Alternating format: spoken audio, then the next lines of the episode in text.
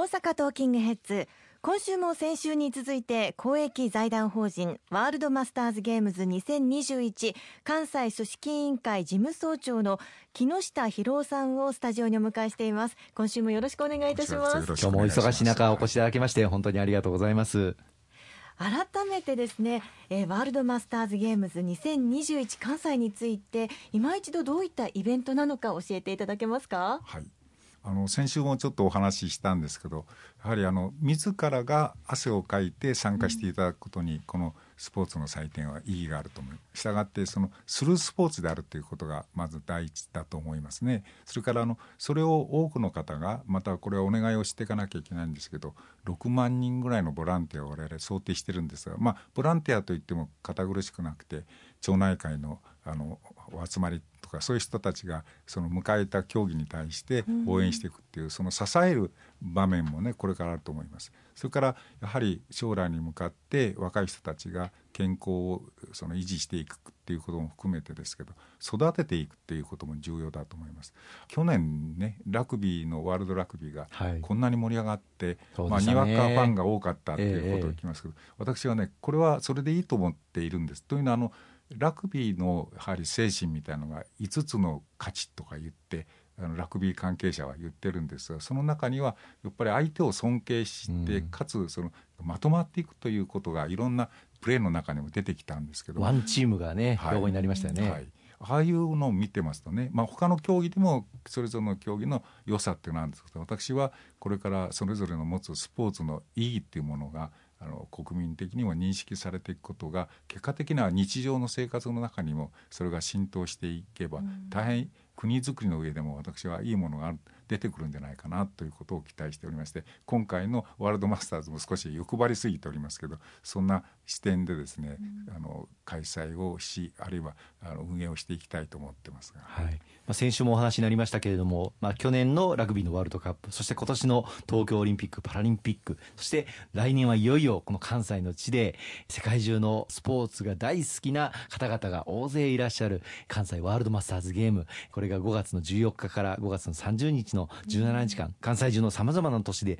35の競技59種目が展開されることになります。大変楽しみですね、はい、開催したいと言ってたんだけど線に漏れた市町村もありましてね非常に残念があってるんですけど私は、まあ、それはそれとして他の市町村がやることについて応援をしていくことで例えば淡路島なんかではですね一つの例で申し上げるとビーチバレーをやるんですけど、はいはい、本来はバレーボールもぜひ淡路島でやりたいということでありました。これはまあ全体の競技種目たくさんあるんですけど、まあそれぞれの県あるいは市町村で分担していただくのでちょっとないんですけど、まあ、それを機会に私は淡路島の方々に申し上げてるのはあそこには3つの市があるんですけども、はい、その3つの市が連携してですねビーチバレーを応援しかつそのあとはですね他のところで開催したかったという競技についてオープン競技ということで、公式競技じゃないんですけどそのオープン競技の中でも実現をできるんじゃないかと思うしいらっしゃった方々が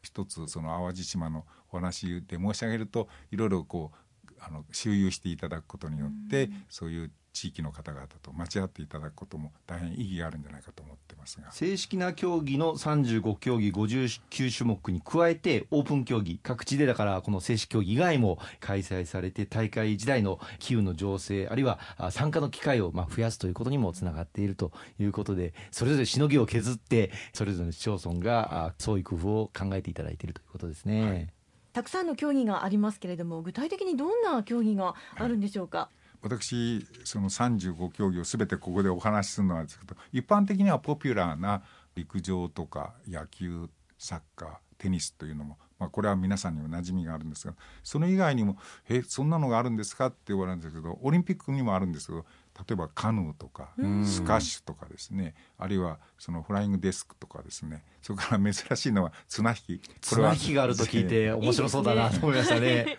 ぜひ出ていただきたいと思いますが、ね、そうですね。なんかチームで頑張れるなら、なんか私も頑張れそう。奈良の柏市、葛城市で行われるんですね、はい、あるいはドラゴンボードっていうのが滋賀県で行われますってね。あの、はい、これあのペイロンだとかいろいろ別の名前がありますけど大きな船にみんなで漕いでやるなんていうのかなりの、まあ、ご年配の方でも参加できるんじゃないかとこれ琵琶湖で行うんですよね。そうです。はい